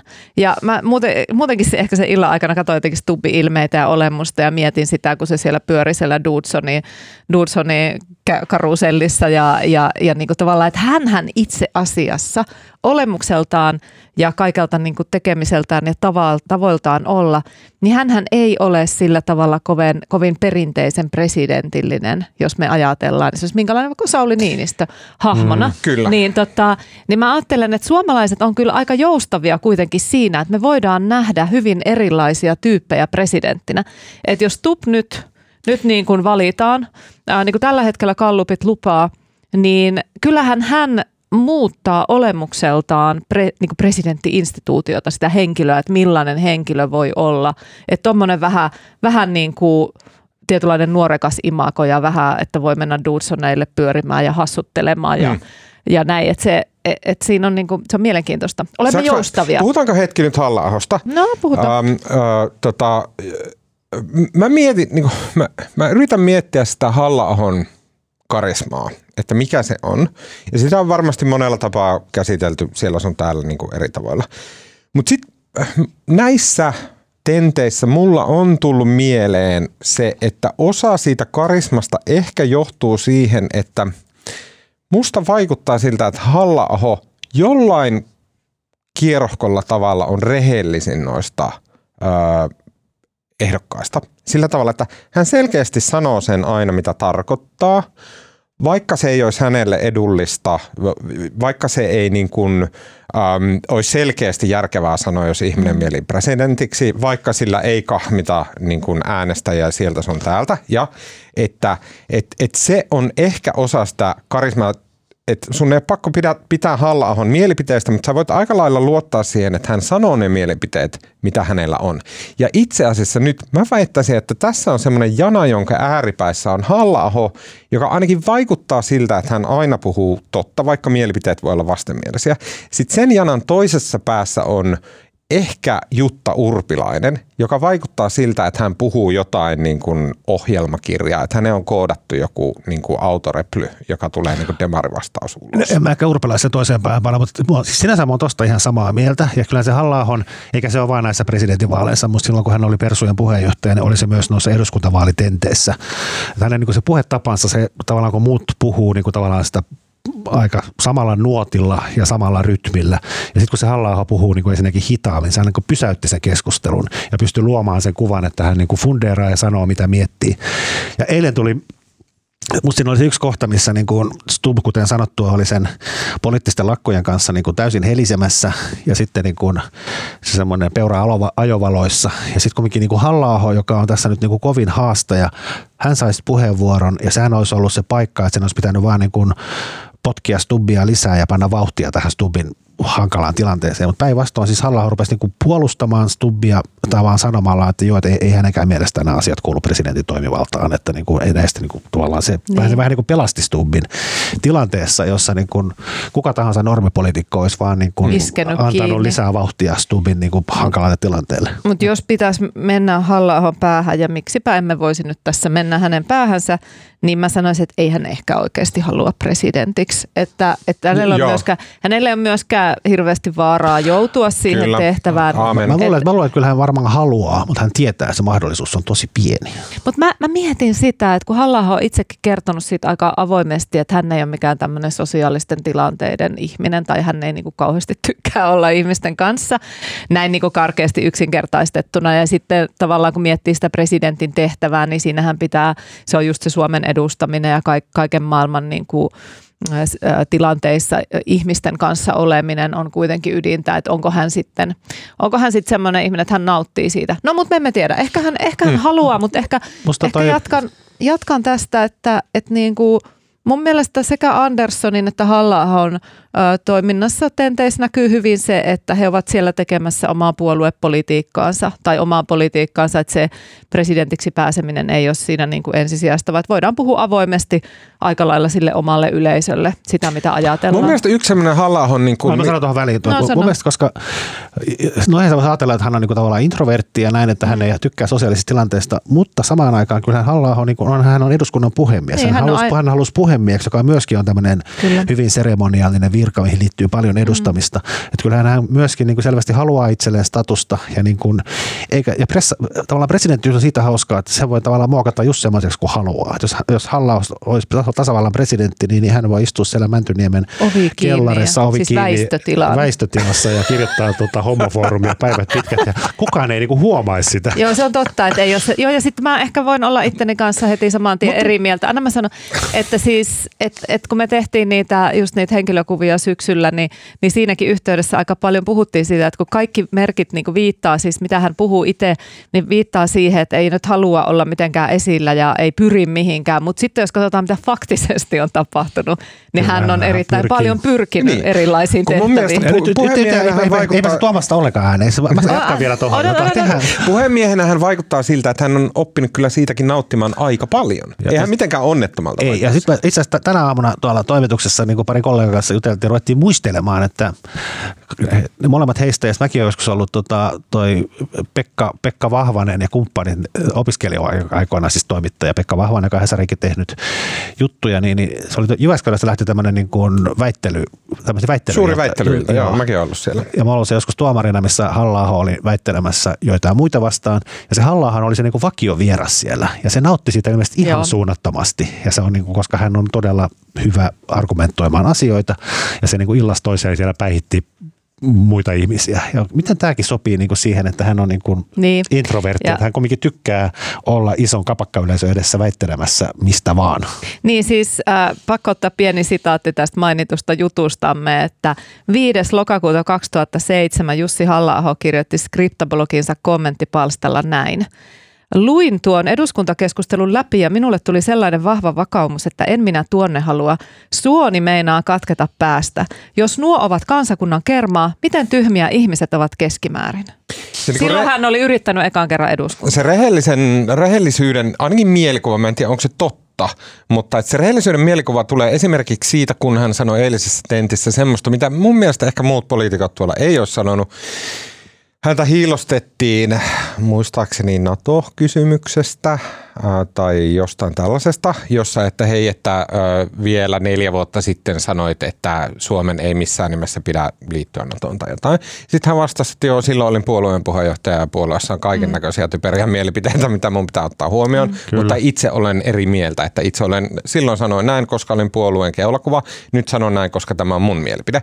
Mun, mä en ole ikinä kuullut, että kukaan ex-puheenjohtaja olisi puolustanut out. Tai sanonut Kyllä, noin avoimesti. Mutta se on sinänsä sehän ei pidä täysin paikkaansa, koska mä, mä oon ihan varma, että halla on ihan yksi lysti, mitä niissä persujen ohjelmissa lukee, että hän on musta aina sen verran itsenäinen ajattelee, että hän tavallaan sanoo, mitä hän ajattelee ja persujen ohjelmissa voi olla mitä vaan. Niin. Okay. Mutta, tota, mutta mä, EU-kysymys on mun mielestä on kanssa ristiriidassa. Mutta hän on mennyt niin kuin vähän sen taakse tässä, hän on mennyt tässä niin kuin, hän on mm. perustellut asiaa hankalaa, hankalaa näkemystä sillä, että se lukee se ohjelmissa. Mutta musta niin. oli kiinnostavaa niin kuin myös se, että se oli tota, se taisi olla se missä kysyttiin, että jos tota, että pitääkö Suomen tavallaan aina tota, Natossa antaa apua, jos joku maa joutuu niin kuin hyökkäyksen kohteeksi. Tai viides, viides artikla-kysymys. Joo, ja kaikki, kaikki muut sanoivat, että ilman muuta, että olemme liittokunnan jäseniä, mutta halla sitten muistutti, että, tota, että ainut, joka viittasi, oli tämä viittauskysymys, tai peukku ylöspäin, peukku alaspäin, että ei pidä, että se pitää katsoa tapauskohtaisesti. Ja näin hän on niin kuin faktuaalisesti ihan oikeassa. Mutta jotenkin näin, jotenkin tässä on niin kuin koko vaaleessa ollut mm. tämmöinen niin kuin älyttömän militantti henki ja koko ajan on rautaa rajalle ja niin kuin NATO, NATO, jee, jee, niin halla niin kuin tavallaan uskoa, että siinäkin mennään vähän niin kuin vastavirtaan. Kyllä. Ja se on vähän mietin, että onko se, onko se niin kuin sellainen keino, jolla saa sen pu- huomion itselleen hetkeksi, että Ehkä. tahallaan niin kuin äänestää mm. silleen niin kuin pilkun mukaan, se on näin. Niin. Ja Lee Andersonilla oli sama silleen, että jos hän oli ainoa, joka oli sitä mieltä, että saa varastaa, jos lapsi muuten kuolee nälkään. Niin. Siis kaikkihan on oikeasti sitä mieltä, ja se mikä piti sanoa siinä on se, että no Suomessa lapsi ei kuole, että niin, kuin niin moni asia on mennyt vituksi, mm. jos lapsi kuolee nälkään nälkään ja tälle, että onko se sille vastaan äänestäminen, onko se tapa saada hetkellisesti puheenvuoro Mutta kyllähän sellainen kysymys, mitä ei ehkä ole kysytty hirveästi näiltä ehdokkailta liittyen näihin, että miksi silloin sanoit näin ja sitten selitetään, että no kun puolueohjelmassa luki tai kansa oli, niin kuin NATO-kysymys, että kansa oli vastaan ja näin, ja, ja, ja tota, että miksi et tuonut omaa kantasi enemmän niin se no kun puolue ja kansene. Ni, niin tavallaan sitten se, että onhan se myös kysymys, että mikä se poli, poliitikon tavallaan paineensieto ja rohkeus on, jos se, jos se jälkikäteen sitten selittelee, että en uskaltanut. Mm. Että poliitikothan kuitenkin johtavat, mm. eivätkä kulje perässä. No niin, mä haluan nyt jonkun verran puhua siitä, niin kun, tämä on vähän tämmöinen niin kuin tämä olisi isompi mytty kuin me pystytään käsittelemään, mutta asia-asioissa, kun suomalaiset menee mm, äänestämään presidenttiä, niin joo, osa äänestää edelleen sitä maan isää, johon hädän hetkellä vedotaan ja näin. Osa äänestää sitä keulakuvaa, joka puhuu niin eri kielillä, on fiksu ja filmaattinen diplomatian korkeilla käytävillä ja tälleen. Osa äänestää sitä niin kuin, äh, kovaa NATO-osaajaa, jolla numerot tulee päästä ja näin. Osa äänestää sitten ehkä vastavetona hallitukselle tai mitä ikinä, näitä löytyy. Mutta varmaan käytännössä se suomalaisten äänestyspäätös tulee vaikuttamaan siihen, että millä tavalla presidentti sitten jotkut asiat menee hänen pöydälleen ja sitten hän päättää niistä, tai sitten, että hänen pano, panoksensa on tosi merkittävä niissä asioissa. Mua vähän kismit, ihan vähän kismittää se, että ymmärrettävästi vaalitentit keskittyy just siihen, että minkälainen ihminen tässä on, jotta me tiedetään, että minkälainen ihminen on reagoimassa yllättäviin tilanteisiin. Mehän melkein käsitellään tenttien kautta presidenttiutta, jossa presidentti reagoi tilanteisiin, jotka tulee tyhjästä siinä on totta kai järkeä, että tätä yritetään valottaa, mutta mä oletan, että presidentti kuitenkin on vaan yksi pikku vipunen jossain koneistossa ja aika harva asia tulee presidentille sille, että yksi tiistai vaan sattuu jotain yllättävää ja mä reagoin siihen, koska mä oon presidentti. Se ei varmaan se duuni ole sellaista, vaan että siellä on aika paljonkin asioita, jotka on osia monivuotisia prosesseja, jo, jo, joita presidentti johtaa ja näin päin pois. Näistä vähemmän puhutaan kuin tämmöisistä yllättävistä skenaarioista. Maikkarilla oli arktinen sota ja mitä tämmöisiä, mikä on tosi hyviä skenaarioita, kiinnostavia näin, mutta mä veikkaan, että presidentin duunista valta saa jotain muuta. Onko susta viime vuosina vaikuttanut siltä, että presidentin tontille ei oikein yllättäen tuu mitään asioita, joihin pitää reagoida? Se on, joo, mutta se on niinku vaan yksi, as, yksi niin. osa presidentin Mutta kyllähän, kyllähän Stub esimerkiksi väläytteli näitä huippukokouksia Kyllä. nyt Suomeen just näin, pitäisi just näin. Ja että ainakin tiedetään, että presidentin tontille on tulossa sellaisia asioita kuin, että Suomi hakee YK turvaneuvoston neuvoston vaihtuvaa jäsenyyttä. Vuonna mm. Se vaihtuva jäsenyys, se mitä Suomi tavoittelee, niin se alkaisi vuonna 2028, eli ihan muutaman vuoden päästä, ja päättyisi 2030. Se on semmoinen iso ponnistus. Toinen asia... Mikä viimeksi meni päin helvettiä. Viimeksi meni päin helvettiä. Ja saat Marko kohta kertoa, että mikä tämän merkitys on, koska mulla ei avaru ollenkaan, että miksi se on niin helvetin painava asia se turvaneuvoston juttu. Toinen on se, että jo vuoden päästä Suomi on Etyjin puheenjohtajamaa. Tämäkin on ilmeisesti tosi merkittävä ponnistus. No siinä on itse asiassa tällä hetkellä se, kun Venäjä on kuulunut etyjiä, kun nyt Venäjä ei ole mukana, niin tavallaan nyt on, niin kuin eilisessä tentissäkin aika hyvin sanottiin, että se on niin kuin, etyjillä on niin kuin mahdollisesti todella iso merkitys, jos se pääsee jollain tavalla mukaan mahdolliseen Ukraina-Venäjän rauhanprosessiin, tai sitten sillä on täysin nolla merkitys niin kuin tällä hetkellä. Kyllä. Se ei käytännössä toimi ollenkaan. Ja sitten kolmantena ja viimeisenä on se, että presidentti ilmeisesti on se head honcho, joka vastaa siitä, että tämä tenteessäkin puhuttu plan B mitä keksitään, toteutetaan. Ja mä haluaisin, että jotenkin tietää, että mikä se on se plan B, mitä se tarkoittaa. Ei, niin kun, mikä on plan B? Koko ajan Macron tentestäkin eilen puhuttiin sille, että pitää olla plan B sille, että Trump valitaan. Ja sitten Trump tekee jotain niin kuin, yllättävää niin kuin, äh, vetäytyy Natosta. Se varmaan, niin kuin, ja Stubkin vastasi eilisessä tentissä, että va- varmaan Amerikka ei ehnoin tahdon vetäydy suurvalta-asemastaan vetämällä itsensä pois Natosta ja vetämällä nämä kahdenväliset sopimukset pois. Varmaan näin ei tapahdu, mutta äh, Amerikan spektri sille toimia, mitä Trumpilla on, se on valtavan laaja. He voi sanoa, mitä sattuu, että joo, me vedetään amerikkalaiset pois komentorakenteista.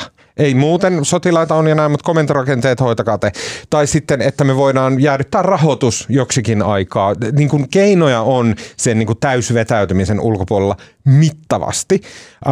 Ja sitten ilmeisesti Suomen presidentti on se, joka joutuu tekemään sen, että mikä, mitä, mihin se johtaa. Ja mä en tiedä yhtään, että mitä tämä tarkoittaa. No. Kaikki oli sitä mieltä, että joo, plan B pitää olla, mutta mitä se tarkoittaa? No ei se presidentti tietenkään yksitte, yksin tee mitään sellaista, vaan yht, yhteistoiminnassa valtioneuvoston kanssa niin kuin perustuslaissa Mikä mielestä lukee, vähennä että... presidentin vaateita millään ei, tavalla. Ei, ei, se, ei se Siihen pitää lisäksi vähän... ottaa kaiken maailman pääministerit ja muut huomioon. Sehän vaikeuttaa niin, sitä siis asiaa. totta kai pitää olla semmoinen niin sanottu parlamentaarinen kate kaikella. Se tarkoittaa sitä, että varmasti sellaisessa tilanteessa presidentti ja hallitus yhdessä ja pohtivat ja, ja tekevät, että ei se sille yhden miehen tai naisen päälle kaadu se Mutta jos tässä nyt on tämä yhden Mutta... miehen tai naisen vaali meneillään mm. ja me nimenomaan arvioidaan siitä, niin. Se, me, mä, mä, siis se on niin kuin, toi on itse aika kiinnostava kysymys. Siis tavallaan niin kuin, Suomella on niin kuin yksi ulkopoliittinen linja, jota tavallaan presidentti noudattaa ja jota hallitus noudattaa ja kaikki noudattaa.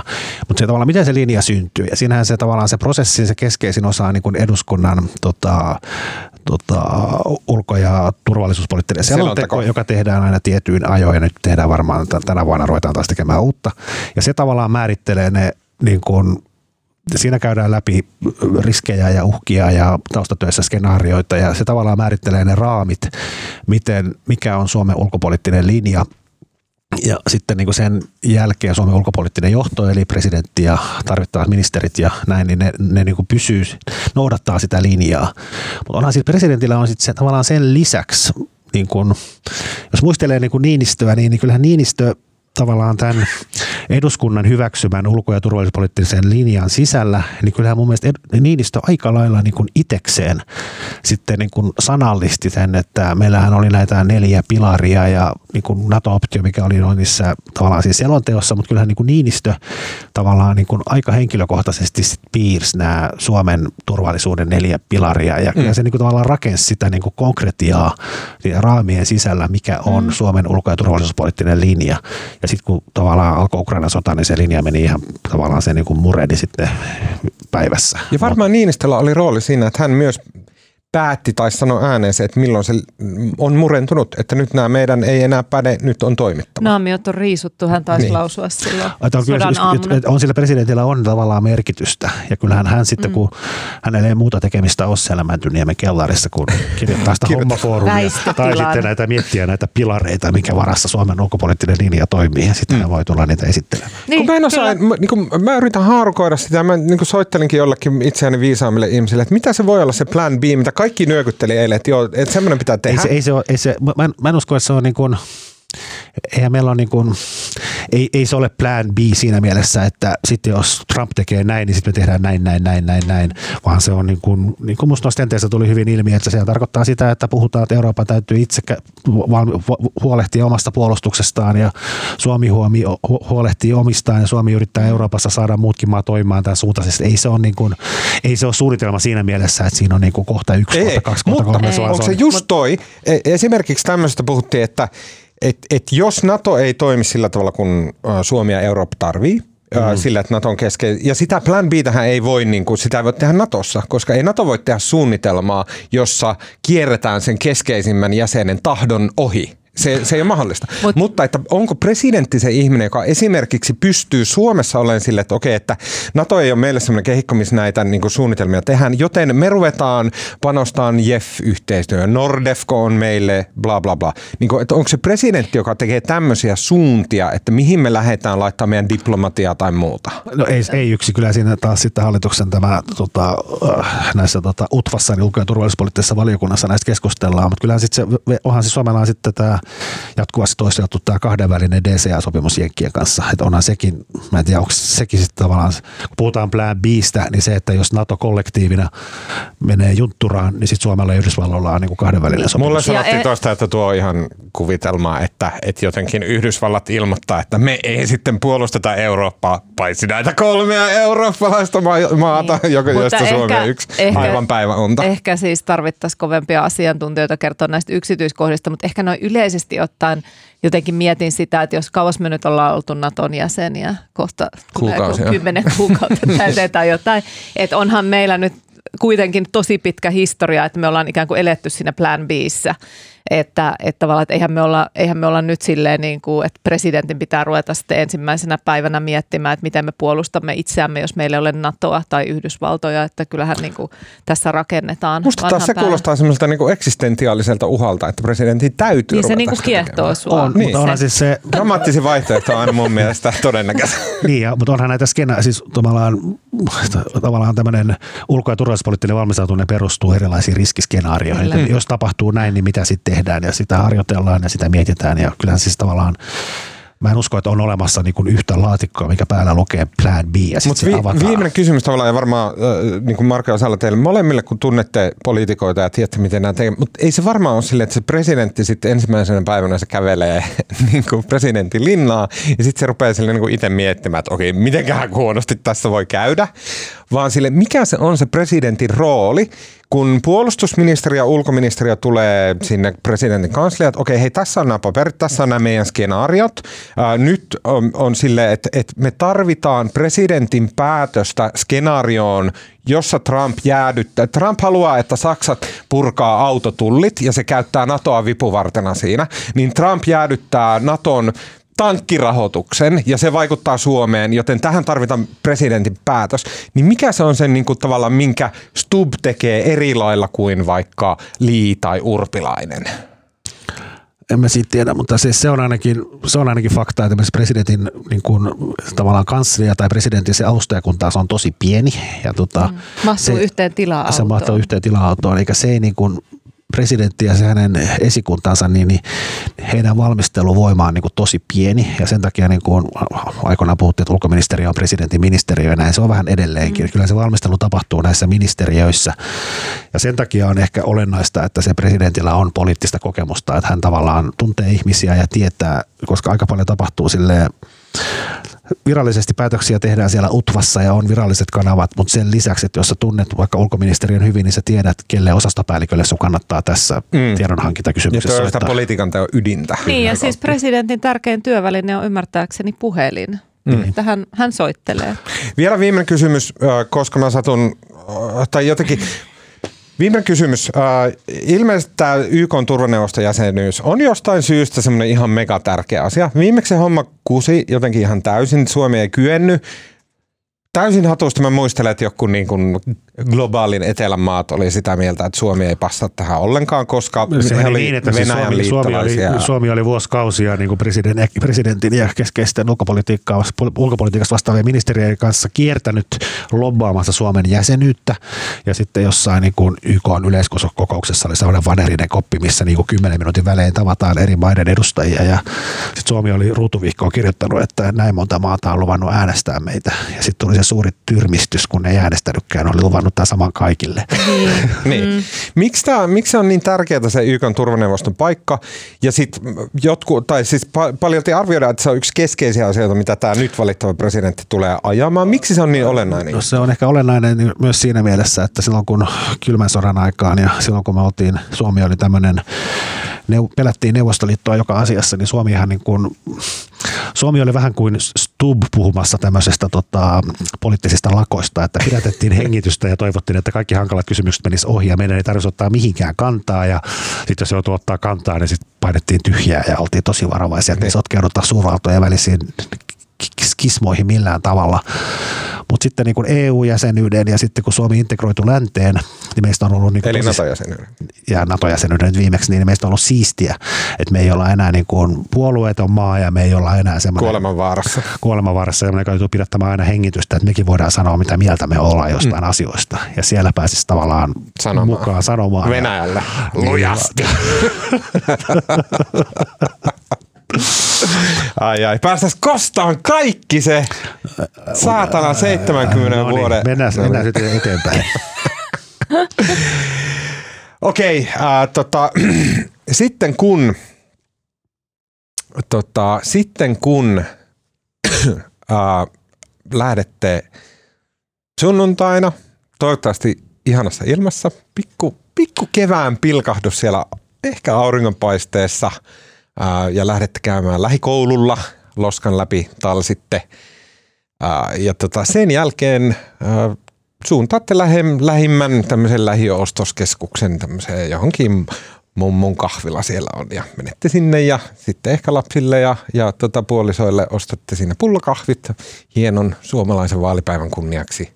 Niin milläs jutuilla rupeatte lapsia piinaamaan? Tämä sopii hirveän hyvin tuohon settingin, minkä piirsit tota, alkaisin puhua demokratian tärkeydestä, jos vaalit ovat yksi osoitus. Ja sitten sanoisin heille, että kuulkaa lapset, että kunnallisalan kehittämissäätiö on julkaissut tällaisen, tällaisen tota, julkaisun, jonka nimi on Kittilän opetukset, kirja oikeusvaltiosta ja virkavastuusta. Siis tämä kirja, jonka, tai kirjanen, jonka tekijät ovat Pekka Viljanen ja Eva-Liisa Hynynen – Eva-Liisa Hynynen on siis toimittaja, jonka kanssa itsekin on tehnyt töitä, niin he ovat tämän kirjoittaneet, niin Tämä tota, alkaa sellaisilla anteeksi pyynnöllä, että anteeksi kun tämä on vähän moni vaikeaselkoista asiaa, mutta se on aivan turhaa, koska tämä, tämä ei itse asiassa ole kovin vaikeaselkoista asiaa. Tämä kirja kertoo siitä, että mitä kaikkea kreisiä tapahtui, kun Kittilään, kaikki tietää tämän Kittilän sotkun, joka alkoi kunnanjohtajan potkuista ja erään vaikutusvaltaisen ihmisen hissi, hissikauppa-asioista ja siinä oli kaikenlaista rikostutkintaa, että miten nämä virkarikoksiin liittyvät asiat etenivät sitten niin kuin ensin käräjäoikeudessa, sitten hovioikeudessa siellä Lapissa ja sitten lopulta korkeimmassa oikeudessa linjat ikään kuin sitten korjattiin kuntoon. Ja tämä, tämä on niin kuin, Tämä on jännittävä story, että kannattaa lukea. Kyllä Suomessakin voi sitten kaikenlaista tapahtua. Mm. Suosittelen tätä. Mikä sen kirjan nimi?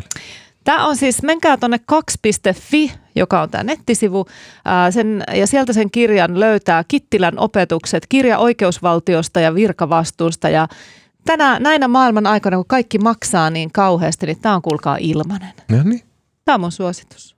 hyvä suositus. Kiitos, Salla. Joo, mä, mä olin suosittelemassa TV-sarjoita, mä, mä oon vissiin suositellut sitä, joita en mä voikaan suositella. Tupla suositus on, Ää, se on ei- suositusta parhain. No ei, mä voin suositella tästä jo vähän aikaa. Mä luin tämän, tota, niin kuin mä oon aina tässä toistella, mä luen, näistä, luen näitä lakimiesdekkareita ja sitten jotenkin mulla on jotenkin täysin, täysin niin kuin aina kauhean vaikea löytää mitä lukisi ja sitten tota, googlaa netistä ja kysyy niin kuin historian parhaita lakimiesdekkareita, niin, niin aina, aina siellä listan aika lailla kärjessä on tota, tämmöinen erään murhan anatomia, eli Anatomy of the Murder. Se on kirjoitettu 50-luvulla, tosi vanha kirja. Ja sitten mulla on, tota, mulla on aina ollut jotenkin, mua aina riippii jotenkin lukea klassikoita. Se jotenkin joku kirja, mikä olisi pitänyt lukea niin kuin kauan sitten ja niin kuin vähän pakko, pakkopullana sen joutuu sitten ehkä lukemaan. Ja tämä oli mulle vähän semmoinen, että tota, mä tiesin, että tämän pitäisi olla hyvä ja tämä on tämän genre klassikkokirja. Ja mä luin sen tuossa jokunen kuukausi sitten ja se on kyllä ihan älyttömän hyvä. Oliko? Oli. Vaikka on 50-luvulla kirjoitettu. Oh, ja se oli niin kuin, sen oli kirjoittanut siis, siis tota, tämmöinen tuomari, tuomari tai siis kumminkin lakimiehenä itse pitkään toiminut ihminen, joka tavallaan tuntee se, mistä puhuu. Ja se oli tehnyt, se oli niin kuin, siinä ei ollut toimintaa niin kuin yhtään. Siinä oli pelkkää tämmöistä niin kuin juridista taistelua ja juridista kiemuraa. Ja niin kuin, tota, se oli niin kuin todella kiehtovaa. Se välillä muuttui vähän pateettiseksi, kun hän innostui sitten kehumaan oikeusjärjestelmän merkitystä, mutta niin kuin todella viihdyttävä kirja. Ja parasta siinä oli se, että siinä ei, niin kuin, siinä ei veri lentänyt eikä ollut päälle liimattuja tämmöisiä niin kuin juonenkäänteitä. vaan Meillä oli siinä tämmöinen mennään- juridiikka-teema tässä. Joo, se oli tämmöistä ihan niin kuin oikeussali hardcorea. Eli suosittelen, kirjan on kirjoittanut siis tota, ää, Robert Travert, Traver, Anatomy of, the, of a Murder, ja se on musta suomennettukin. Hmm. Hyvä suositus, kiitos Marko. Mulla tulee nyt kyllä neljä suositusta. Oi, Taitaa olla ennätys. Uh, tota, eh, Finlandia, Tieto Finlandialla tänä vuonna palkittu, anteeksi viime vuonna palkittu kir- kirja Minne katosi Antti Järvi, jonka kirjoittaja on Antti Järvi. Oletteko lukeneet? Joo, En vielä, mutta Erinomainen listalla. kirja. Kyllä, on loistava kirja. Aivan erinomainen kirja. Kertoo siis Antti Järvi nimisestä miehestä, joka on siis kirjoittaja Antti Järven isoisän isä vai isoisä, joka äh, silloin kun äh, Neuvostoliitto valloitti Karjalan, niin jäi sinne Karjalaan ja katosi suvultaan. Ja sitten tämä kirjailija Antti Järvi mm, tota, etsii että mitä hänen isoisän isoisä ta- tapahtui. Hieno kuvaus siitä, että mi, mitkä oli suomalaisten mielenliikkeet ja mielenmaisema silloin, kun tämä onnettomuus tapahtui ja mitä ajateltiin niin kuin Suomesta, maailmasta, Neuvostoliitosta, karjalaisesta muista. Tosi kiinnostava, hyvin kirjoitettu. Sitten mä haluaisin äh, pikaisesti kehua myös äh, Jukka Virkin kirja, kirjaa Jälkisuomettumisen ruumiin, a, ruumiin avaus, jossa käydään läpi mm, suomettuneisuutta ja sitten äh, niin kuin sitä ennen NATOa ollutta tavallaan semmoista poliittista niin kuin kiemurtelua ja, ja tota epärehellisyyttä ja tämmöistä. Hänen niin kuin, kirjoittamistapa on semmoinen, niin kuin, se on ehkä vähän semmoinen niin kuin asteen liian paranoidi mun makuun, mutta tälleen kun kokonaisuutena käydään läpi, että mitä kaikkea ihme sontaa täällä tehtiin sinne niin kuin Neuvostoliiton ja Venäjän suuntaan sekä politiikan että bisneksen että muiden ää, taholla. Ja Salla, sitä sun osasta on paljon pöyhinyt näitä Venäjän yhteyksiä, jäähallikauppoja ja tota, olikarkkien kansalaisuuksia ja poliitikkojen niin kuin, ää, kiemurtelua ja, ja mielistelyä ja muuta. Niin kokonaisuutena tolleen, kun, niin kuin se tässä kirjassa esitetään, niin se on tosi nolo, Joo. ihan hirveetä luettavaa ja ei mitenkään kunniaksi Suomelle. Ja niin kuin, sit tajuu, että miten kaukana, niin kuin, jos meidän oma semmoinen itse-identiteetti on sille, että me ollaan tämmöinen fresh Pohjoismaa ja näin, niin kyllä on niin kuin tahoja, joissa me ollaan niin syvällä siellä Itä-Euroopassa, että hyi olkoon. Uh, ja sitten ehkä kolmantena mä haluan, okei tämä on kolme suositusta. Uh, kolmantena mä haluan sanoa, että Suomessa on semmoinen, yksi Suomen keskeisiä neroja on semmoinen kuin Tommi Ushanov-niminen kirjoittaja ja toimittaja. Uh, ja tämä on tämmöinen niin kuin, mm, tää on tämmöinen surulause, että hänen kirjoistaan ilmeisesti vain yksi on tehty äänikirjaksi. Toissa vuonna ilmestynyt Onko Brexit totuus Suomesta, jossa käydään läpi Brexitin kehityskulkuja, jotka on totaalisen erit kuin mitä kukaan meistä kuvittelee. Se oli paljon enemmän tämmöinen niin kuin etabloituneen. Se oli niin kuin Britannian espoolaisten vallankumous. Se oli niin kuin erittäin mielenkiintoinen. Sitten Ushanov arvioi, että minkä verran Suomessa on aineksia tämmöisen. Westendiläiset Niin, nousee tosi hyvä kapinaan. kirja. Suosittelen. Tommi Ushanovia sekä ihmisenä että nerona, että hänen kirjansa Onko Brexit totuus Suomesta.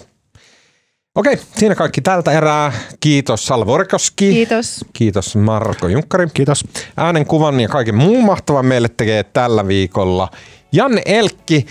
Ja äh, rakkaat kuulijat, menkää käyttämään demokraattista äänioikeuttanne ja nauttikaa vaalipäivästä ja me kuullaan sitten sunnuntai maanantai välisenä yönä jollakin tapaa jollakin kokoonpanolla. Kuulemiin.